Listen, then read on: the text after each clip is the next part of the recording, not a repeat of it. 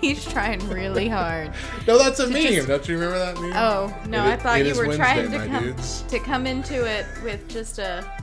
It's It, a, it's it's a guy wearing Spider-Man pajamas and like I think it was I think it was those those small goggles, you know, not the ones that go around your nose, but just Yeah. the ones that go around your eyes. Pops up and goes, "It is Wednesday, my dudes." Oh my gosh! And you yell at me for blowing out people's eardrums. and it became this massive meme. Hey, hey, I hey. don't know why. Uh, Hey. anyway, here we are. Coming up on today's show 10 dangerous habits of church leaders. Also, we have the. My stomach's growling over here. Also, Matt is starving. Uh, also, we have the latest news, random facts, and more. But, uh, oh, here it is. It is Wednesday, my dudes.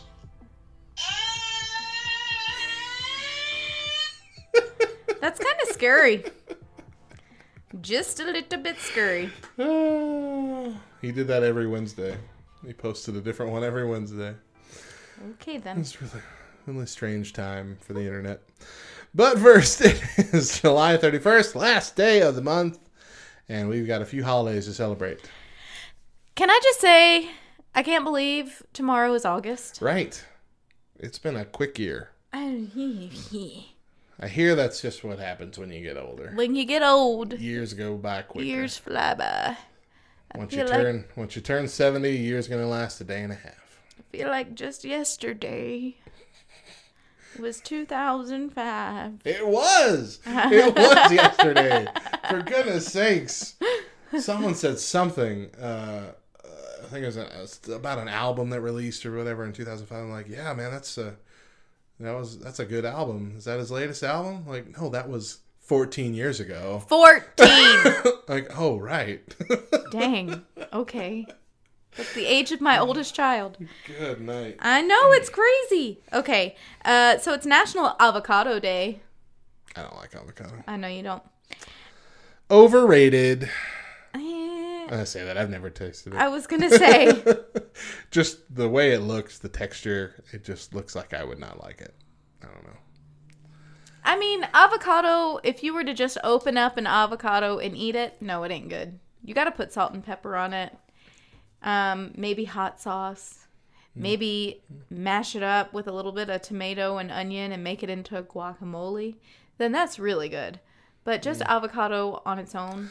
What what does the avocado itself? Does it have a distinctive flavor? No. Does it have a It does not. The avocado itself is bland. There is no taste to it. That's why you have to add something to it. And that's why it kills me when like avocado toast is a new big thing, you know? But it ain't avocado toast. You are not just taking an avocado straight out of the shell. Is it a shell? I don't know what it is. it's a You're, skin? you're, thank you. You're not taking it out of its skin and putting it on toast.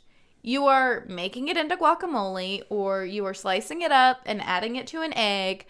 You are doing something else to heighten the flavor of this avocado. Right. avocado. It's just not laying straight avocado on a toast. Yet avocado gets the name. Anyway, that again, another, Another rant. rant you could have used mere minutes away from now. Uh, it's National Cotton Candy Day. See, I could get down with some cotton candy. Cotton candy toast? Sounds good. You know, Chris doesn't like cotton candy. Is he uh Nazi? He it looks like insulation, It does. Yeah. and he had a bad run in with insulation when he was a teenager. Did he So- eat insulation? No, but he was covered in it. Oh. Mm-hmm. How did that come to pass? So his dad was a carpenter, and they built houses. Yeah. And in the summer, Nick and Chris would help build these houses. Yeah. Um, and because Chris was the smallest one, he was the one who was always deemed to go into the attic and put the insulation up.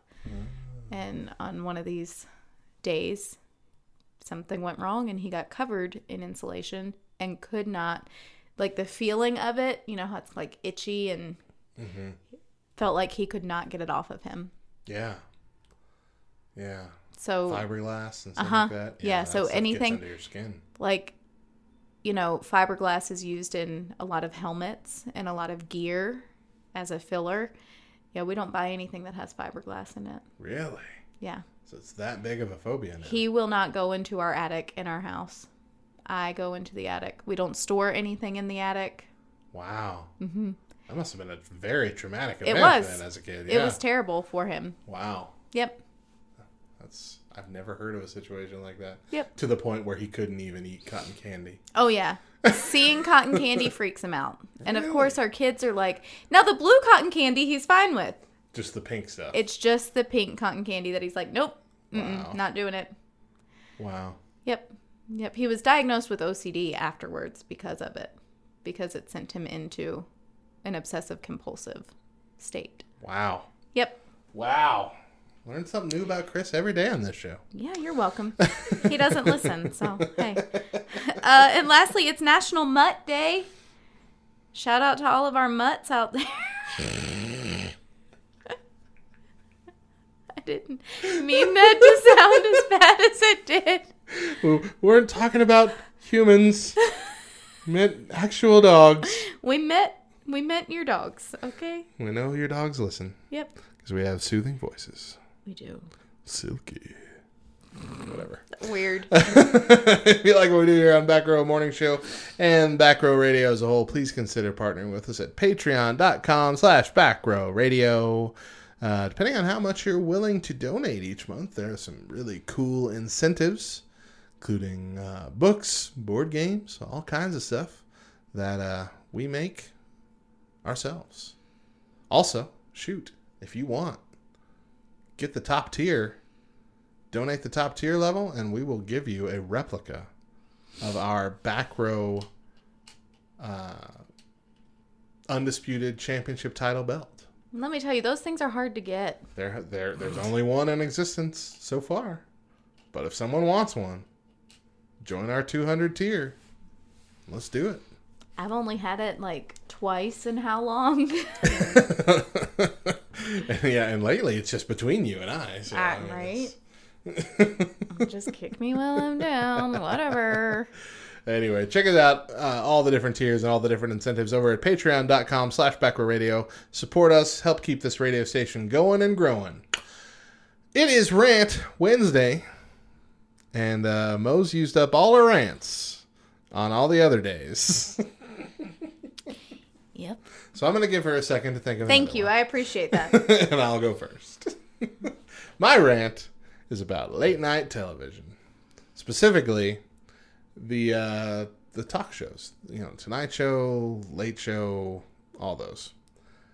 Back when I was a kid and growing up, there was you know, Leno and Letterman, and eventually Conan, and these were fun.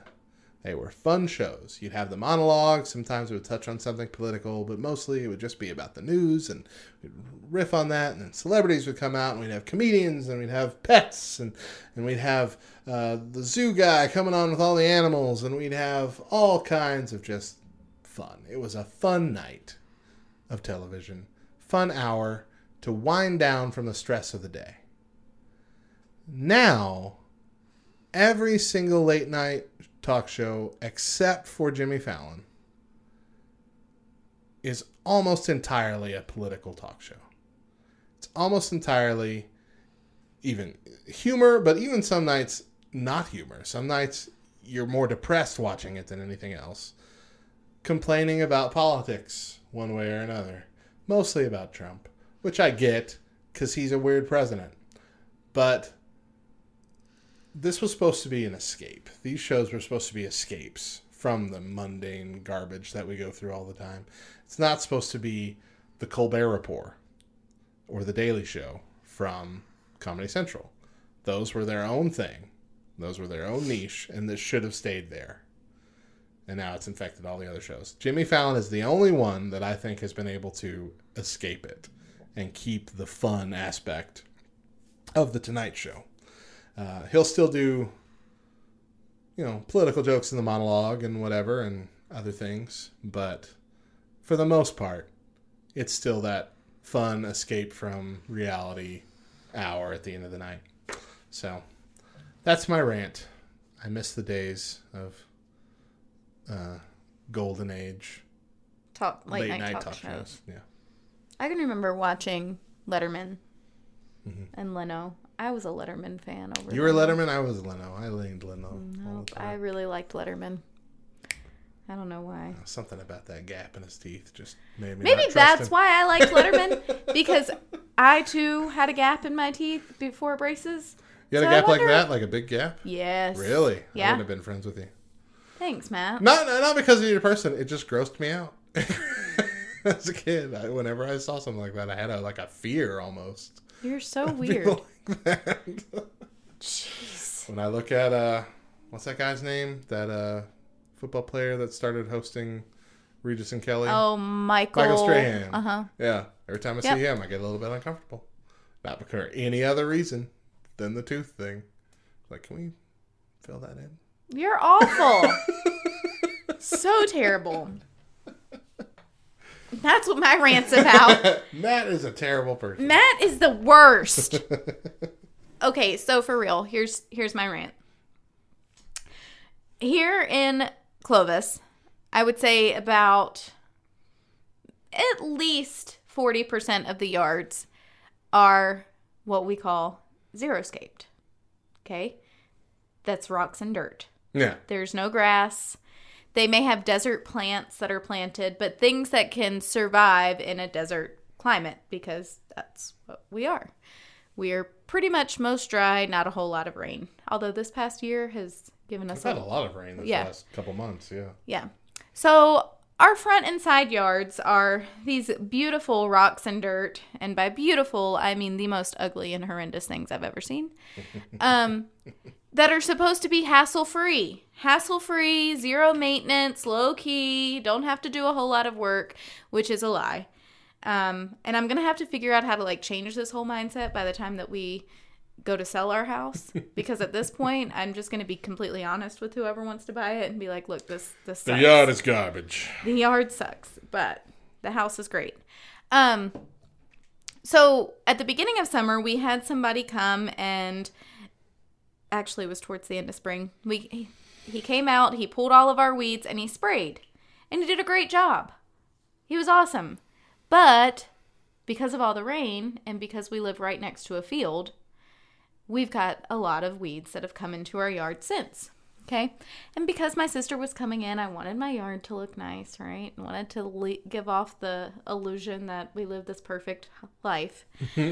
um, so we're trying to find Perfect weed free life. Exactly. We're trying to find somebody. We're calling all these landscaping companies in the town, trying to find somebody who will come pull our weeds. Which you would think would be a thing, Yeah. Considering all of the yards that are zero-scaped. But no. Chris calls three different landscapers and gets an earful from three different, all three, about how, oh, absolutely not. And if you're just hiring somebody off the street to come spray, you realize that they can be fined and you can be fined because they're not licensed to spray and this and that and blah, blah, blah. And Chris is like, dude, if you're not licensed, fine. But I'm not about to tell you who all we've had come spray our yard in the past so that you can turn them in and try to get them in trouble. And on top of that, can you just come pull our weeds? And Chris finally had somebody tell him, no, that's just, you couldn't pay us enough. That's just too much work. I'm not going to send my guys out there to pull your weeds. There's no way. Couldn't pay us enough money to do that. What? Wow. Yeah. What? So I woke up first thing Friday morning. It was cool. It was 7:30 in the morning. The sun really hadn't come out to say hello yet. And I pulled all of the weeds in our yard. I was done by 8:45 with all of the weeds. Hadn't even really broke a sweat because it really wasn't that bad. And because it's rained so much, the weeds aren't like completely rooted down into the ground. They're easy to just pull right up Yeah. That would have been an easy like $200 for somebody to make to come pull our weeds and spray our yard no can't pay us enough i just don't understand it I will admit. Yeah, it probably was easier because of your situation where you just said, you know, the because of the rain, Yeah. they came right out. yeah when I was working with my brother in Albuquerque uh, for his landscaping company, he would always send me on those jobs. Yeah. Because I wasn't, I didn't have any real training in like design work Right. for landscaping and stuff like that. So I did the menial tasks The weed pulling. and uh, and spraying. Yeah, and we Yeah. had spray, which I don't think we were licensed. I don't. I didn't know that was a Apparently, thing. it's a big thing. But um, yeah, he sent me on those jobs, and those were the jobs that I wanted to quit. yeah. I mean, they can be brutal, Oh yeah. and so I'm assuming most of those people, when they were thinking of coming to your house pulling your weed, they were thinking of the worst ones they've done because Yeah. they can be so bad. Well, and here's the thing, and I know that anyone who's not from the area probably doesn't have a good visual interpretation of what I mean by weed. Because Mm-hmm. typically, when you think of a weed, it's something small. Yeah, No, some of these things were as tall as me, yeah, these are those giant. and they're prickly. Mm-hmm. They have stickers all through them. So you grab somewhere, chances are you're getting a handful of stickers, and you have to grab it in order to pull it up out of the ground. Yep. For years, the first four years, I guess, that we lived in our house, we would send the boys out to pull them, and they would come in complaining and it hurts my hands and this and that. Well, we're just thinking that it's just our kids complaining because they don't want to have to work. Until finally, I go out and I'm like, guys, it's not that hard. You wrap your hand around here and. this sucks. We're paying somebody to do this from now on. That's hilarious this is the worst thing ever. and awful. Yeah, it's Yeah. it is. I will admit it's terrible. Mm-hmm. It is terrible. But if you have a landscaping business, Oh, sure. They should have done it. Is what I uh, definitely they should have, or some one of them should Yeah. have done it. You have But- the tools and the resources and everything because there are these really cool tools that you stick down like it has a handle with a claw on the end and you stick it down in the ground where the weed the root is and mm-hmm. pull it can straight yeah. up. Yeah, I've Like- seen those. I I'm halfway tempted to go start my own landscaping business that only pulls weeds because I feel like I could be making a killing. Side note, completely off topic. This is the first time in a long time that I've noticed your double O thing.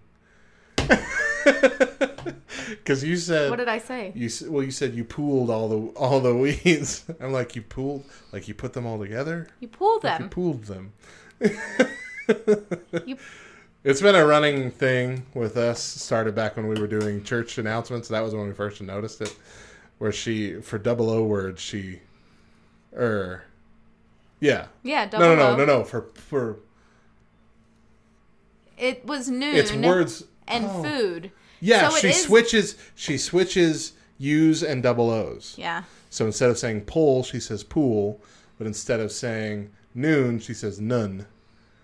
But you know what's funny to me is when you say pull and pull, it sounds opposite to me. To me, like pull, pull. I can't even say it right. Um, like a swimming pool. No, swimming pool. See, but it to me it sounds totally different. But you pull a weed. Pull a weed, No, not pool a weed. Nope. Nope.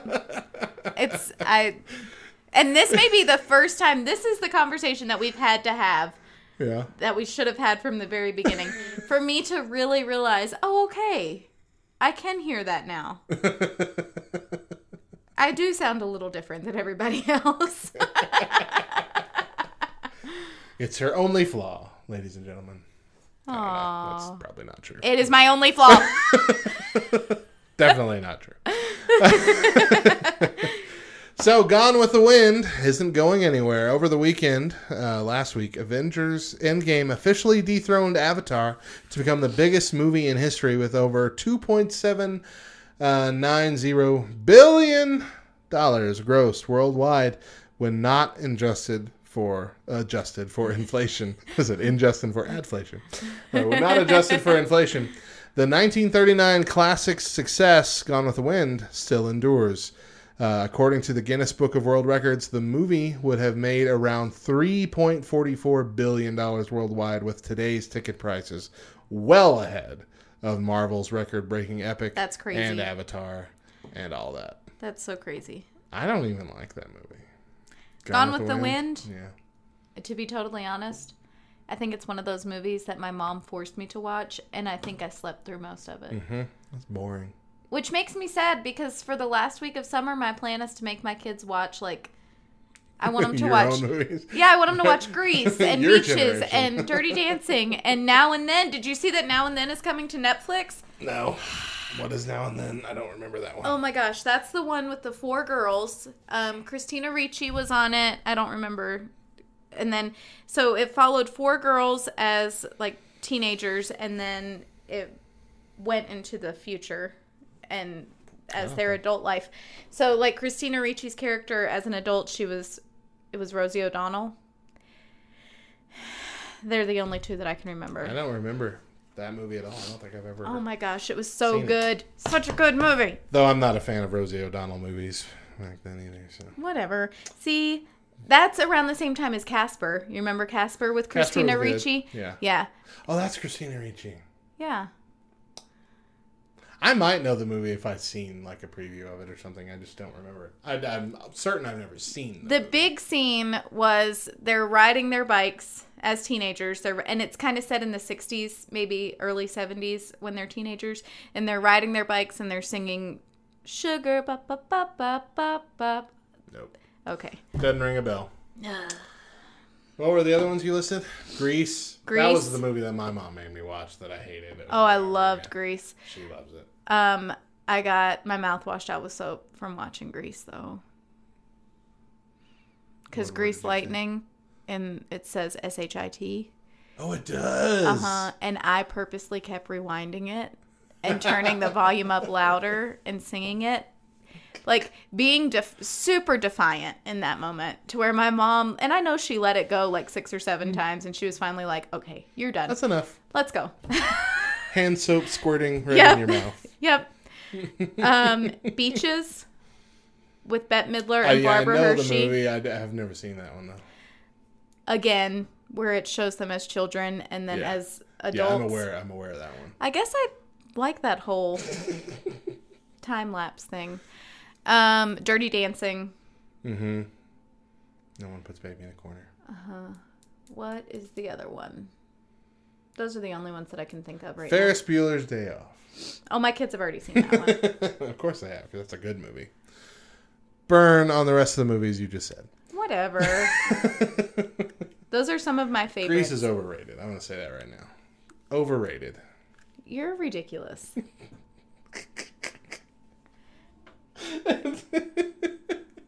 Sorry, I'm remembering all the songs and how inappropriate they are for Oh, today. they are super inappropriate. Super inappropriate. That's what brought it up though, me wanting to watch it with my kids because um the very last song in Grease, a wop bop, a wop bam boom. Okay, so it came on the radio and I sang the entire thing word for word and Mila's like, "How do you know this song?" Apparently it's on some show that she watches now. How do you know this? And I'm like, "Mila, this is on my favorite movie of all time." really? Can I watch it? Yes. We are going to make that happen. Last week of summer, every day we're watching one of my favorite movies. Totally doing it. You should rewatch them first. Just so you're not romanticizing some parts. I feel like there's at least one song in Grease Light in Grease that's heavily encouraging of premarital who's he what's it's if I'm remembering the words correctly, which I'm pretty sure I am. Hey, let's move What are on. you Oh, the one where they're singing in the bedroom? I don't quite remember the scene. I just remember the song. And I don't even really quite remember the song. I just remember the feeling when I heard the song. Thinking, oh, this is inappropriate. How am I allowed to watch this? See, but that's the thing. So I grew up watching these movies right around the time that all of my kids are the same age now. And none of those things clicked for me until Yeah. I became an adult. Yeah, I guess. But the overall, like, it's because they're all musicals, they're all lots of songs in them and lots of dancing. That's what I enjoyed mm-hmm. about them. Mm-hmm. Yeah, I didn't like movies like that. I didn't even like. I kind of like them now, but I didn't even like Disney mu- movies back then when it was just all every scene had a song in it, like The Lion King. I like The Lion King as a movie and as a story, but like I didn't always like music as a part of it. Like everything has to be told through song. Okay, so that was going to be my rant, and I totally forgot about it. Have you seen the new Lion King? No, Okay. is it bad? No, it's amazing. Oh. I loved it. I've heard only bad things. Okay, here's the thing it sticks so true to the original, which I love about it. Because going into it, I was kind of skeptical like, how are they going to do this whole live action and stick true to the cartoon aspects of it? How are they going to make that work and make it feel like a live action? Do you know what I mean? Despite the fact that it's still technically a cartoon. It is, but it definitely uh. feels live action. It does not feel cartoon. But I've had so many people, that was going to be my rant. So many people that are like, stick with the cartoon. This one sucks, blah, blah, blah. And I'm like, what sucks about it? And then you read their comment section, they're like, yeah, it stuck true to the original movie. Yeah, they did this. Yeah, they did that. Well, then what the crap did you want them to do? Rewrite a whole nother Lion King and then you can be pissed off about that, how it didn't stick true to the original movie and it makes absolutely no sense? I don't understand. They did everything right and yet you still hate the movie. I know one thing they didn't do right. Let Mufasa live. What? They killed Mufasa.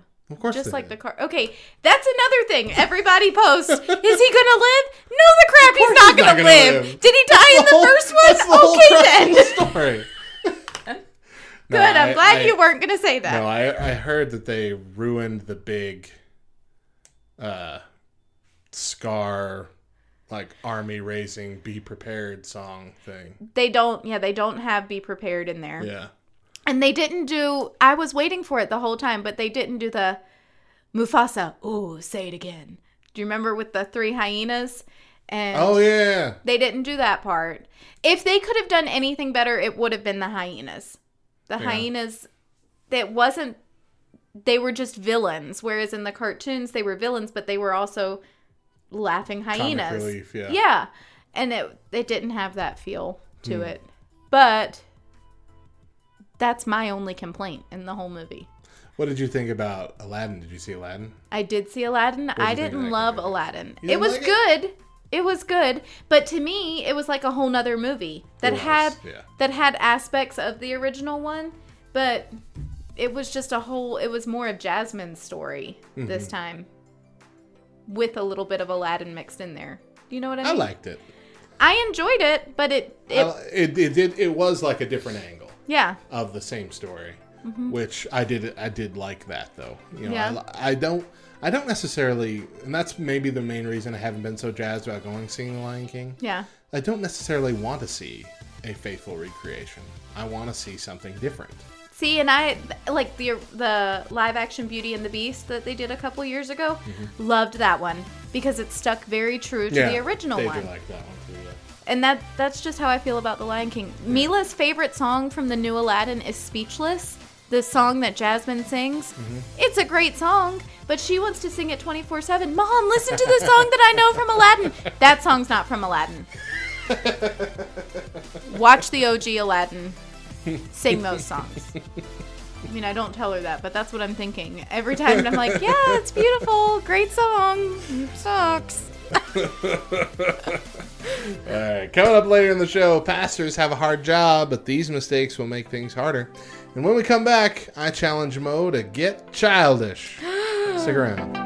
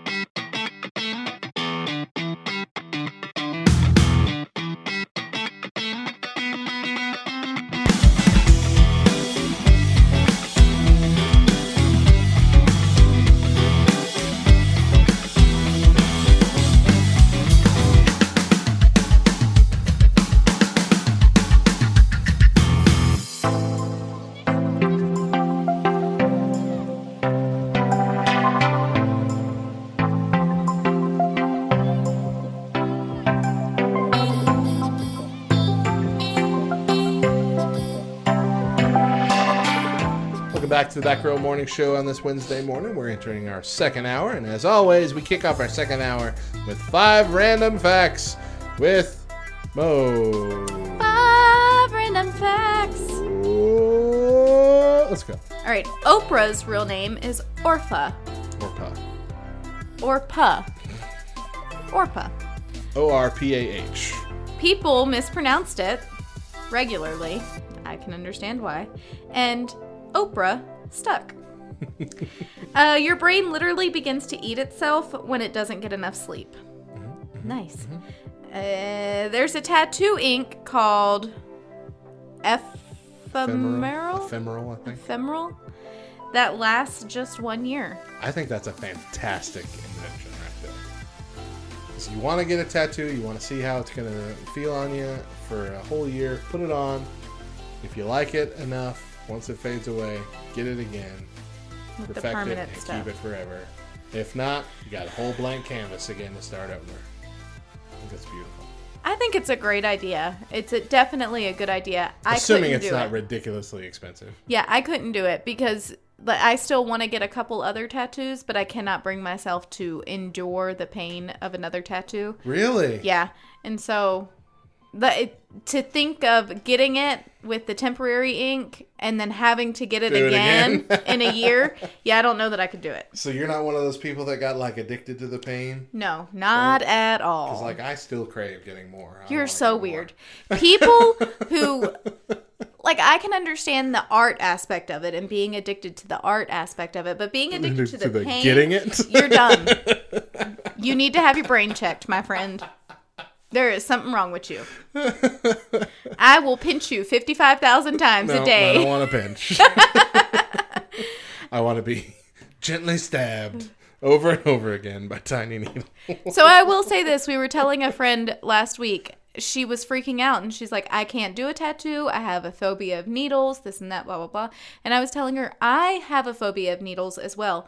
Getting a tattoo is nothing like getting your blood Right, it's drawn. not like a shot It's not getting a shot. like. It's not that same. It's not. Yeah. It's like you're being scraped a lot, especially when they get like that five needle one to fill in the Yeah. thick parts. It's just like you're being deeply scraped. To me, it reminds me a lot of a bee sting. Like, I've never been stung by a bee, thank the Lord, so I don't know the comparison. so that, yeah, that's what it reminds me of. That's my phobia.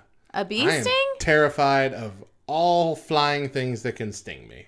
Okay, so a wasp got in our house yesterday. Oh, I would die. I would burn the house down. Matthew, I would.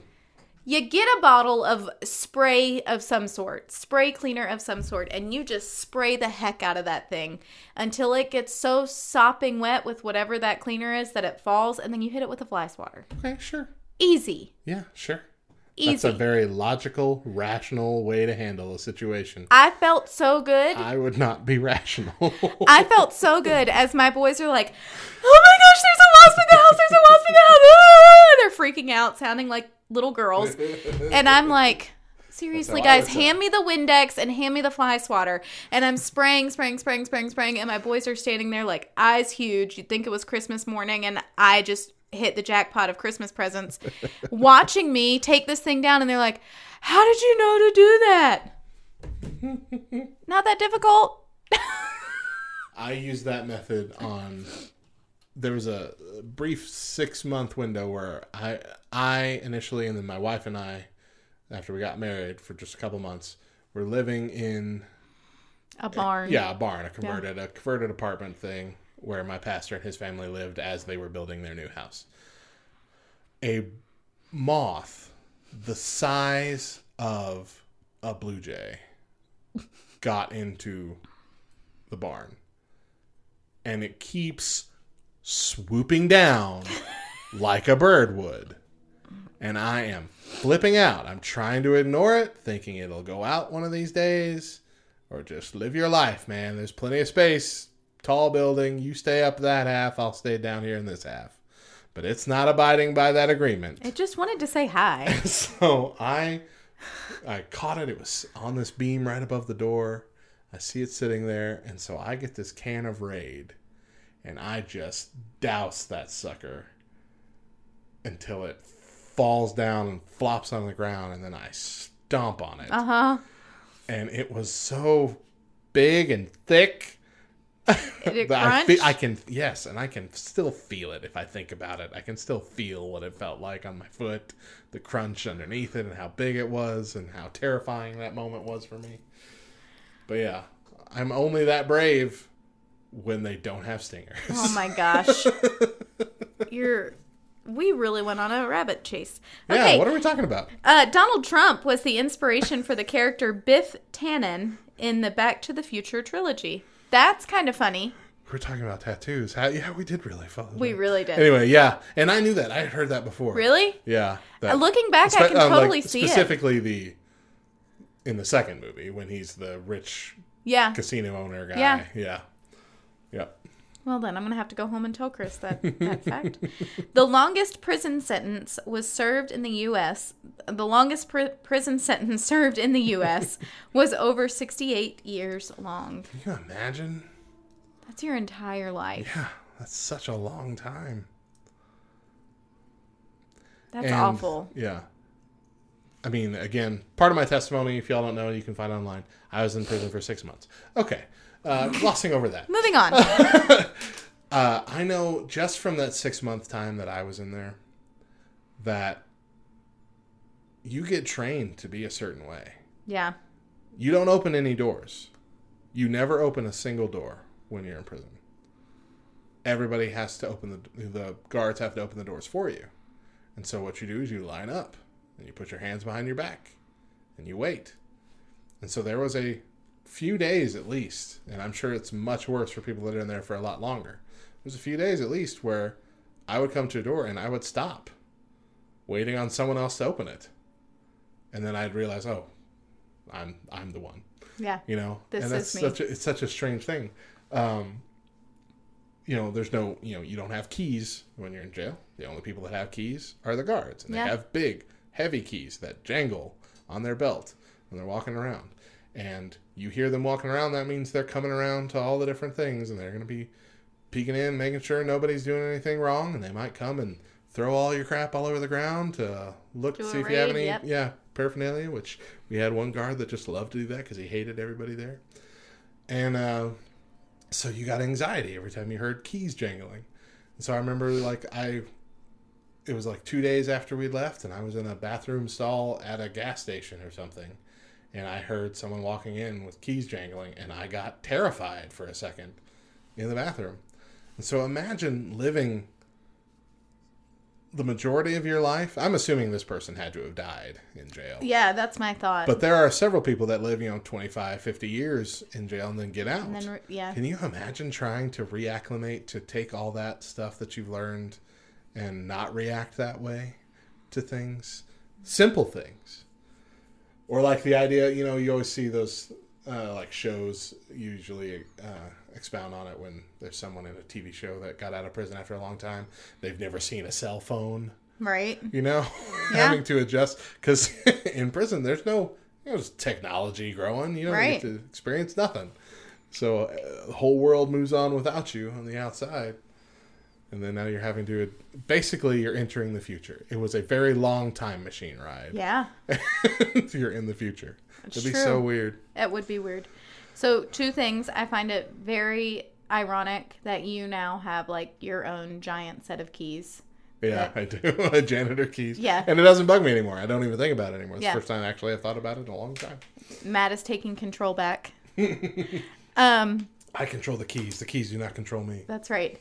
And also, as you were talking about the doors and keys and whatnot, it's also a lot like boot camp or basic training for Oh, anyone yeah, who goes into absolutely. the military. Yeah. that Chris did the whole door thing because nobody you don't open doors. You stand there, you're in for- formation, you stand in line and doors will be open for you. Mm-hmm. And I can remember when we went to his graduation, we went out to eat at Popeyes and he just kind of stood there for a minute and I was like, "We're newlyweds and I'm pregnant with his kid." And he's just standing there and I was like, "Are you going to open the door or what?" and it took a lot for me to realize, "Oh, he hasn't opened a door in almost 10 weeks like Yeah. so yeah Yeah. I totally get that. All right, so last week um, with my wife on, we played a game called the uh, Riddle Challenge as a part of a series of games that goes back to before you were even a part of the ministry, Mo. Okay. Back in the original uh, YouTube videos that I had with uh, Marty Field, Okay. we played a, a series of games called Let's Get Childish. So they were games for children, and we're seeing how adults can stack up to them. All so right. last week I gave Daedra a riddle challenge. I gave her a set of riddles, and she childhood riddles that uh, you would have had as a child, and see how how well you did. So I'm gonna do the same for you and see how you stack up. Oh, I gave her ten, and she got four out of the ten. Correct. Okay, here we go. I got to get into the whole riddle you- mindset. I'm giving you seven. I'm typically good at riddles, Yeah. but I have to think in the riddle mindset. Like, right. And this time you're only hearing it. You don't get to like look at them, so there's not like a yeah. Okay, right, you ready? yeah, I think so. Number one. What has many keys but can't even unlock a single door? A piano. Exactly. Good job. See, this is going to be easy. This is going to be cake. Number two. What has a head, a tail, is brown, and has no legs?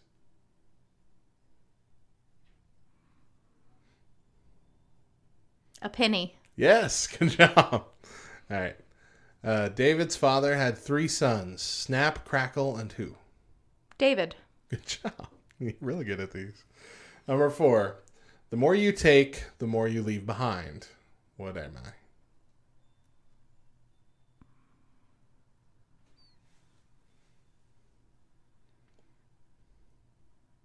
The more you take, the more you leave behind. It's the current riddle on the table. Most thinking. I don't know this Cocking one. your head sideways. I don't know this one. You don't know it? The more you take, the more you leave behind. You give up? Yeah. Footsteps. Ah, It's a good one. that is a good one.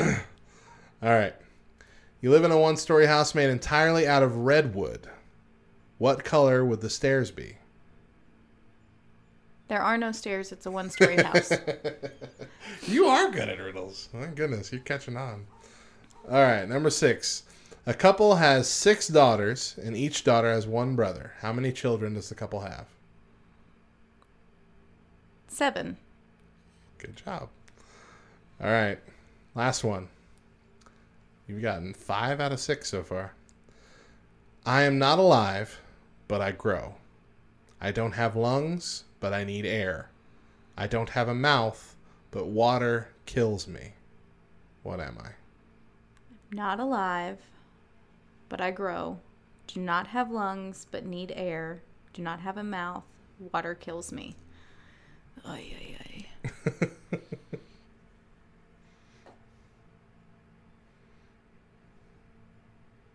Do, do, do, do, do. I have to do, think. do, Shh. Well, I can't leave dead air. Sheesh. People are going to think the radio's broken. Our app's offline again. I can't think of what water kills. You're going to hate yourself when I tell I know you. I am. water kills me. Not alive, but I grow. Don't have lungs, but I need air. Don't have a mouth, but water kills me. Boom, Water kills me.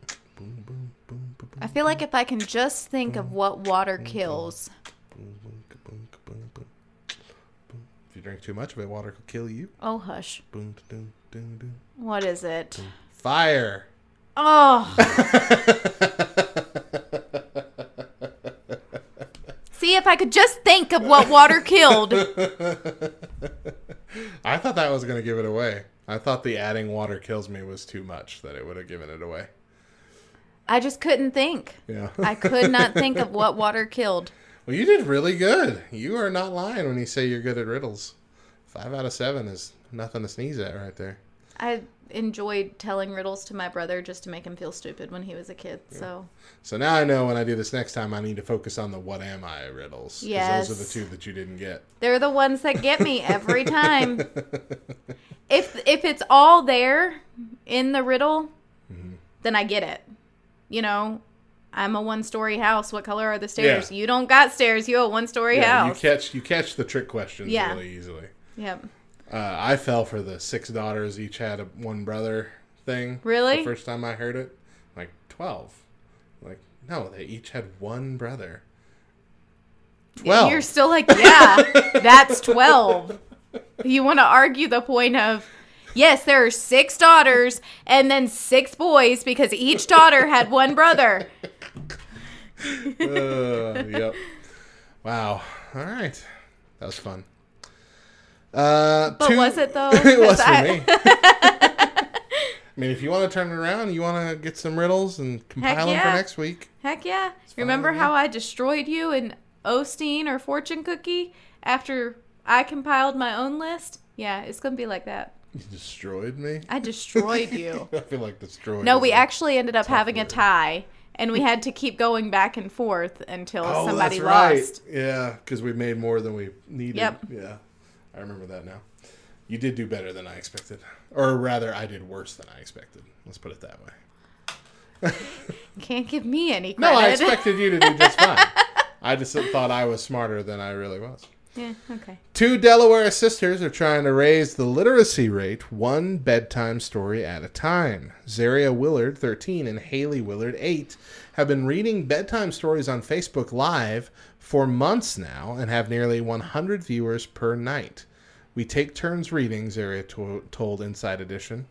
Uh, it all started to help kids get a bedtime story because maybe their parents are busy or they don't have the time to read. So that's what we are uh, helping. Each Sunday, the girls visit the library to pick out books for the week, and then they read stories five nights of the week. Isn't that great? Yes, it's great. It's an amazing story. it's not the first time it's happened, and I'm kind of bummed that the original person who started this isn't getting credit for it. Yeah, I don't know what you're talking So about. there was a principal who she was a principal of an inner city school Yeah. Whose students really do come from rough backgrounds and a lot of them don't have parents at home who are reading them bedtime stories. And so she would go on Facebook Live hmm. and she would read a bedtime story every night in hopes that her students were getting a bedtime story from hmm, somebody. Cool. Yeah. So shout that out to these- the sisters. Good job. Yeah, job. I like that this is two little girls doing it for other children. Mo hates children. That's what I'm learning right now. These children just stealing ideas. They're I just like all thieves. It's kids except- thieves. No. I was about to say that wrong. I only like my kids and no one else's. You're about to say I love all kids except my own. Yeah. I'm glad that I caught it before I actually said it. Uh, I love my Tell us how you really feel, Mo. When we come back, 10 things to remember when you're a church leader.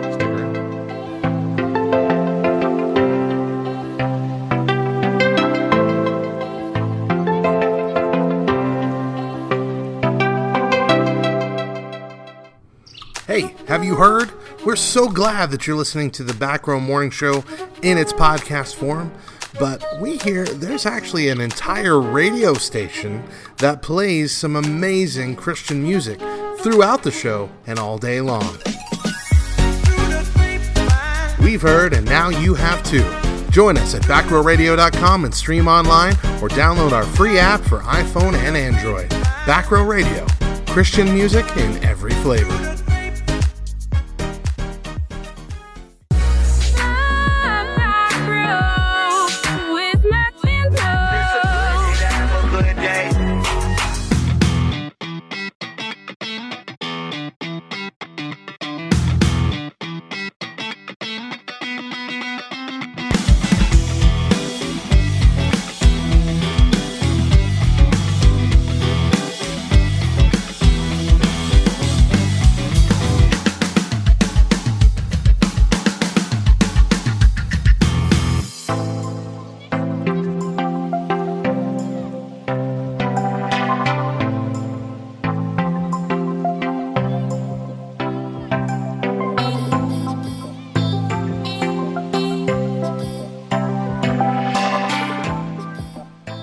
The Back Row Morning Show here on this Wednesday. We are in our third hour, and in our third hour, we like to tackle a bigger topic.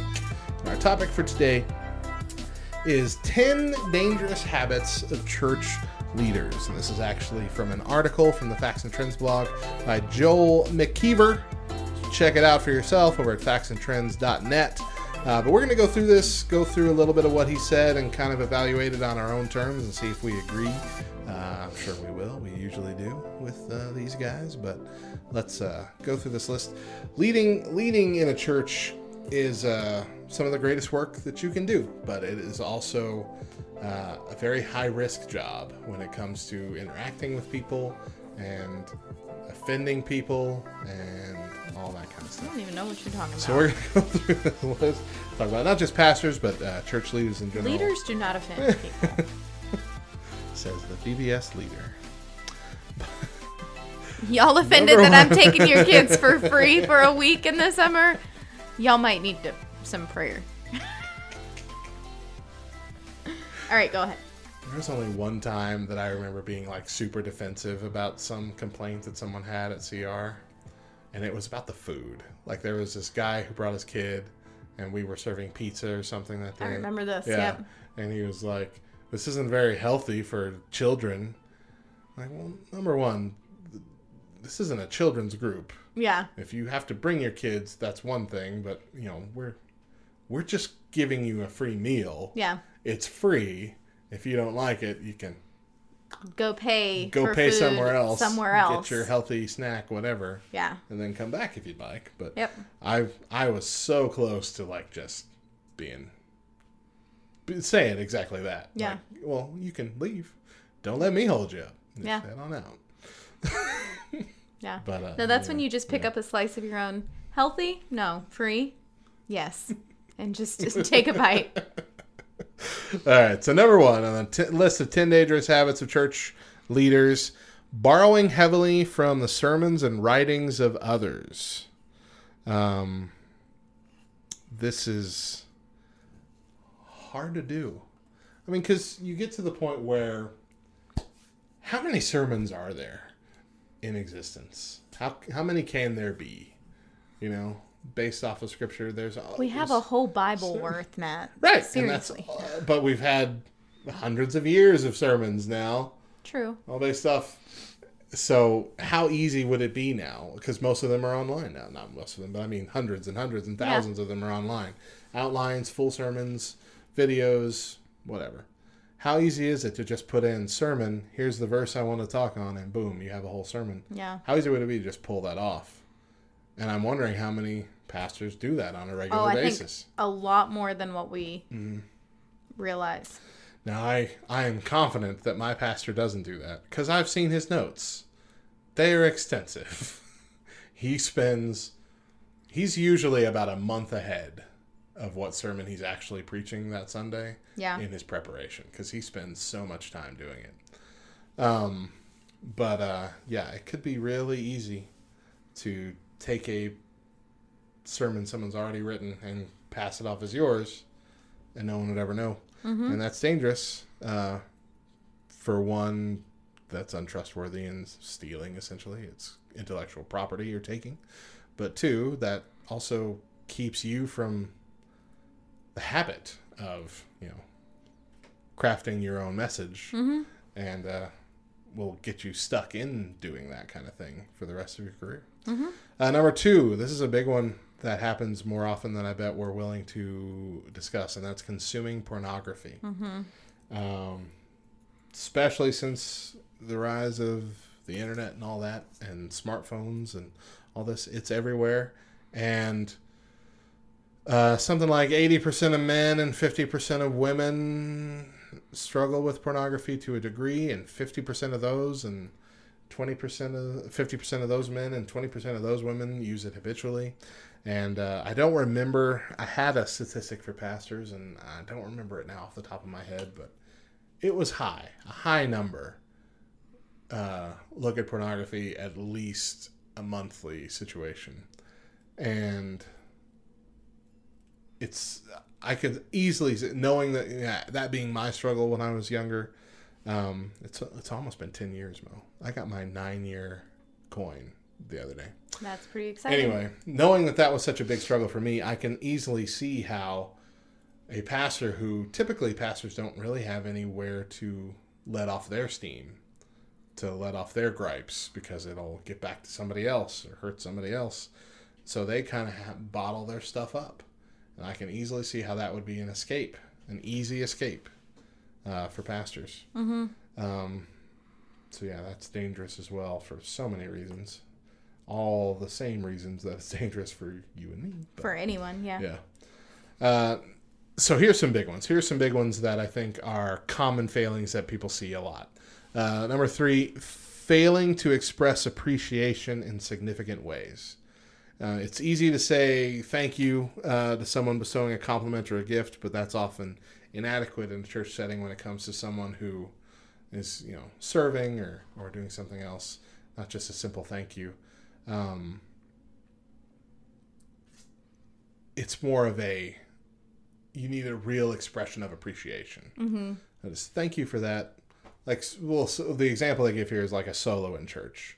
You know, thank you for that solo, and now on to this. Yeah. Uh, instead of saying, you know, that solo blessed me for these reasons. Which, uh, again, I think my pastor's been very good about doing that uh, lately. He usually, uh, I've seen him multiple times now after solos, both pull the soloist aside as they're trying to walk off the stage and privately have a discussion with him, or in one case, cry into that person's shoulder based on it. And then he'll usually get up and before he even starts a sermon, you know, express what that song meant to him because he didn't know it was coming. You know, he didn't know what song was singing. It just hit him you know, like that. And sometimes he does that with like worship too, just the basic worship when a song is done well and hits him. Uh, the spirit uses that. He's always appreciative, um, and I think that's a good, a good mindset to be in. But at the same time, you want to be grateful for you want to hear a pastor that says, you know, thank you for praying for me during this time of my life. You want to hear a pastor that says, uh, you know, the VBS team did an amazing job. I hope you got to see all this. Not just thank you to our VBS leaders. Uh, moving on. Yeah. You know, you want your appreciation to seem genuine. Uh, the other trap they fall into is not naming names specifically. this is this is kind of a uh, a mm, what's the word I'm trying to think of? Record keeping error almost. In that if you're going to name names, you need to name all the names and not forget one person. If you're going to list like all the leaders from VBS that you're going to thank them individually, you can't leave out Debbie. Mm-hmm. So here, thank you, Mo and Carol and Phil and whatever, and all these people, and you forget Debbie because that's just going to ruin Debbie's Debbie's, day. leave. Yeah, Debbie's gone. Debbie, Debbie gonna find herself another church. so either don't name names at all, or, or you be make sure, sure you, you, have a list. every name. Yeah. Come up there with a list. Yep. Uh, that's exactly what this says. The experienced minister will never start naming people without a written list before them. Yeah. Uh, and uh, the Holy Spirit can use such simple encouragement as a person's name being called by the minister to grow that person. That's what they listed there too. Uh, so it's good to make that kind of recognition. Uh, the other trap, another trap, number five 10 dangerous habits of church leaders. Disregarding the church constitution and bylaws. I mean, church constitution, bylaws, uh, the meeting format, all that kind of stuff. They sometimes seem like annoying things to abide by, annoying things to have to deal with and put up with, but at the same time, they are things that the church has approved and accepted. And if we are ignoring them to skirt around something or to skirt around procedure to do things our way, that's going to make the congregation not trust you. Mm-hmm. You know, uh, the leader who establishes a precedent of ignoring the bylaws will have nowhere to go. Is essentially what it says here. Um, order over chaos is what we're looking for. Mm-hmm. Number six, blowing off pastoral visits. Um, I'm not a pastor, but I am in a kind of a leadership role. And since uh, since Johnny started at our church, he's encouraged me and a couple of the other leaders to get more involved in stuff like that, like going to the hospital when someone's in our church is there, mm-hmm. uh, coming you know, often coming along with him. Sometimes going uh, when there was a, one case where he was in a hospital in Amarillo visiting someone, and someone else in our congregation went to the hospital here that night, and so he sent me and John, uh, our worship leader, to go up there, and uh, it's it's something that I'm uncomfortable doing Yeah. which you know me, you know I would be.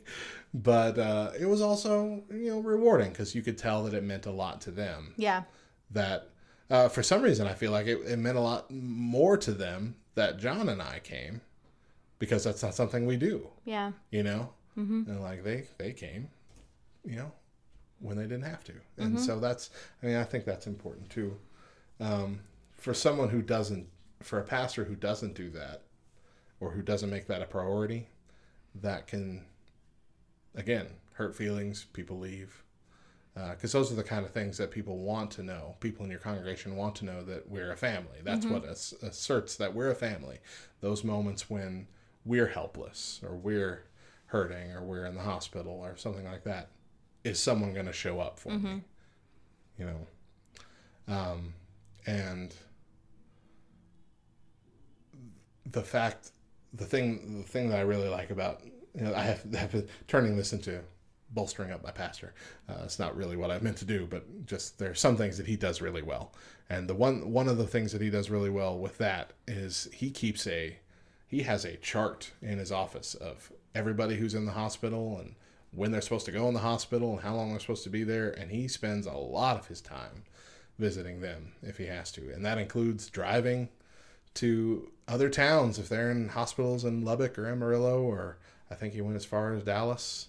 Uh, well, he did go as far as Dallas for my dad once, um, and yeah, I mean he he uh, makes that a priority. But I can easily see how again it would be easy to blow that off Mm-hmm. and not make it a priority. Yeah. Um, number seven, making promises they can't keep. It's um, the example they give here is like someone asking a question about the church or about the Bible or something like that, and the pastor says, "I don't know the answer to your question, but I'll look it up and I'll get back to you," and then he doesn't Yeah. which again is an easy trap to fall into because you're busy. Pastors are super busy all the time. Um, and so you do that a few times and you earn the repetition of being at least unreliable, if not dishonest. So, yeah. The Holy Spirit will not bless untrustworthy lips. Let's put it that way. uh, number eight, wasting time on social media. Uh, Pastor Dean, my first pastor in the Baptist church anyway, uh, wouldn't get on social media and still isn't on social media as far as I know. And I think it was because he didn't want to learn, but at the same time, he knew he didn't want to waste his time on it. Yeah. But it can be, it can be a great resource, but it could also be a terrible master, is what they put here. Um, if church members notice you always quickly answering comments or notes on Facebook or Twitter, they will assume you're always on the internet and not working. What you think? Yeah, I have a tough time with that one though. Yeah. Why? Well, so like with everything else, it's very in line with what a pastor's job mm-hmm. is, okay? Wasting time on social media is a perception for the most part. No one's going to know whether or not you're wasting time on social media other than yourself and Jesus True. you know so if i'm on facebook and i notice oh pastor's commenting. Oh pastor commented again. Oh he's commenting again. Okay pastor could be on his lunch right now. Do you know what i mean? Pastor mm-hmm. could be sitting in the waiting room on one of his pastoral visits waiting for news from the patient. So for me that's a difficult one because it's off of a judgmental perception from someone else, not Sure. And yeah, you're probably right. In most cases, it would be that way. But I mean, there's also a lot of pastors who just post constantly all day Yeah. And you can see the timestamps and you can see that, okay, they posted five times every hour during Yeah. his supposed work hours. And Yeah. none of this is about work or the church or anything like Right. that. And so in, in, I think some cases it would be more obvious than others. But I think you're absolutely right, especially in the example they gave about the commenting Yeah. is that you know it's that's a outside perception uh, in large part. Yeah. I can see that. Uh, number nine, the other uh, number nine on the list of ten dangerous habits of church leaders: isolating themselves. Uh, a lot of pastors, I think, are loners, just because that's kind of the nature of the job. Essentially, is that you're you have to be so timid in the way you interact with other people and your and the things that you say. I mean, Pastor Kevin, uh, you know, he would make jokes. He's hilarious, but every joke that's ever been even slightly biting, he always has to respond with, "I'm just kidding. You know mm-hmm. that, right?" And I'm like, "Yes, we know you're kidding. It was a joke." Mm-hmm.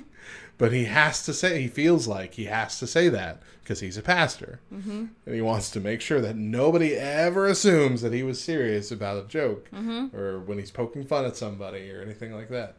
And I find that sad because I know that he has to do it. Because I know there are going to be people that will just get absolutely offended, even if it's not personally offended, offended on someone else's behalf who that person got the joke. Yeah. You know?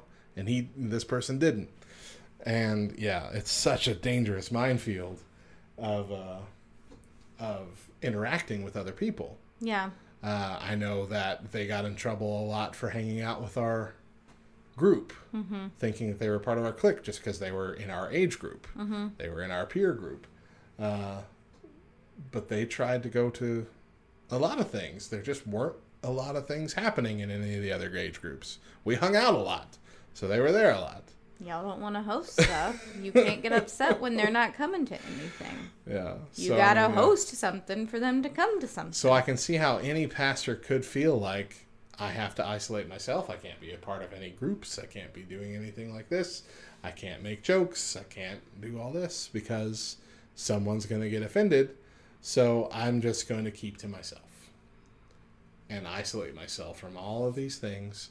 Um, another thing is like avoiding leadership conferences or gatherings, uh, even fellowshipping with other pastors and colleagues and peers, um, because you get yourself so guarded. Um, and then the other idea behind this is thinking that you don't need a mentor uh, or even just a friend that you can trust to vent to as a pastor because you think you're supposed to kind of be above that. I'm a pastor now. I'm I, I am the mentor. you know, it's it's easy. I could see how it'd be easy to fall into that mindset. But good good leaders are always learning. Uh, good leaders are also good followers. So, uh, in both cases, try not to do that, folks. And then number ten, viewing people as a means to an end, uh, seeing people as tools to get things done rather than members of your community, members of your flock. Uh, and again, when we get to churches that have, which is most churches, that have 10% of the people doing 90% of the work, mm-hmm. I can see how that would be the case too. You see them as this guy's trustworthy and reliable, he'll become my number one go to kind of person. Mm-hmm. I can see how it'd be easy to, to think of them as workers and not members of your church family, you know, volunteers and stuff like that. I uh, think if you're not doing number nine, then you're not doing number 10. You know, If you're not isolating yourself, if you're forming relationships within the community, within your church, then you're not going to look at people as a means to an end. You're going to you're going to see them as the person that they Yeah, are, the yeah. person that you formed a relationship with, not just somebody to get the job done. I agree. I agree. Well, there's a lot more to this article. Uh, like I said, we're just kind of skimming the surface and seeing what we thought. Uh, a lot more to the article. Go over to factsandtrends.net, search for 10 Dangerous Habits of Church Leaders by Joel McKeever. Read it all for yourself. It's a good blog. I recommend it. Let's move on to finish up this hour with. Is it a last sin? Yeah, Are you ready? I am. It's the time of the week. And we all know that we've asked these kind of questions before, but now we are going to bring you the answers that you need. All right, are you ready, Matt? I'm ready. All right, today's question is from Iris. She says, well, I'm assuming it's a she. Um, Iris says, Is it a sin to post a picture of a sick stranger and ask for people to pray for them, even though the photo is 10 years old? Also, I believe God would use the prayers for someone who really needs them. Do you? So first of all, that's not how prayers work. It's not a currency, and like God's all, I have all these extra prayers that this lady doesn't need. So I'll just transfer these prayers for Lucy's gout over to Frank's diabetes. Secondly, yes, it's a lie that you told by not checking sources. It's recklessness. And this is not the good recklessness. This is this not- is the bad recklessness. True story. That this was an actual conversation that I had with the lady, and she went on to say, uh, "Well, what about the idea that maybe your prayers now, God uses those prayers and takes them back to when that person was sick and uses them to help heal that person?" I'm all. Still. I understand your your idea is being based around the fact that God is kind of outside of time, but that's still not has ever been deemed to work in the Bible. Time traveling prayer. that's exactly what I thought. Like Can I go back and pray over something that happened so it won't happen in the past? Something bad that happened. Uh, oh, some people's kids. no. Crazy people. All right, Crazy, Matt. crazy people. Stick around. hour. We'll be back soon to close out the show. End this. End this now.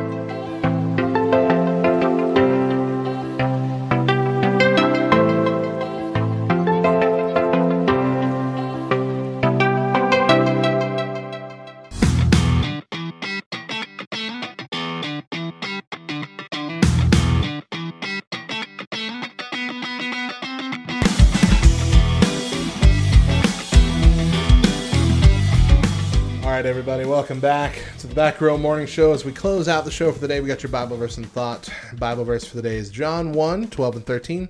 But to all who did receive him, he gave them the right to be children of God. To those who believe in his name, who were born not of natural descent, or of the will of the flesh, or of the will of man, but of God. And our thought for the day comes from Tim Keller. Truth without love is harshness. It gives us information, but in such a way that we cannot really hear it. Thank you for joining us today. We are here every Monday through Thursday, starting at 7 a.m. Eastern, 4 a.m. Pacific, with an encore at 10 Eastern and 7 Pacific. Podcast is available usually in the afternoons on backrowradio.com, Podbean, Spotify, YouTube, fun places. Be sure to follow us on Facebook, Twitter, and Instagram at Backrow Radio and join our laughter inducing Facebook community, Backrow Baptist Church, by going to brbchurch.com. That is it for today's show. Mo, what's the final word? Hump Day! Mike, Mike, Mike, Mike, Mike, Mike, Mike, Mike, Mike, Mike, Mike, Mike. Thought we were going to make it. Thought we were going to make it through the whole show without that. if you need us, we'll be in the back. Bye!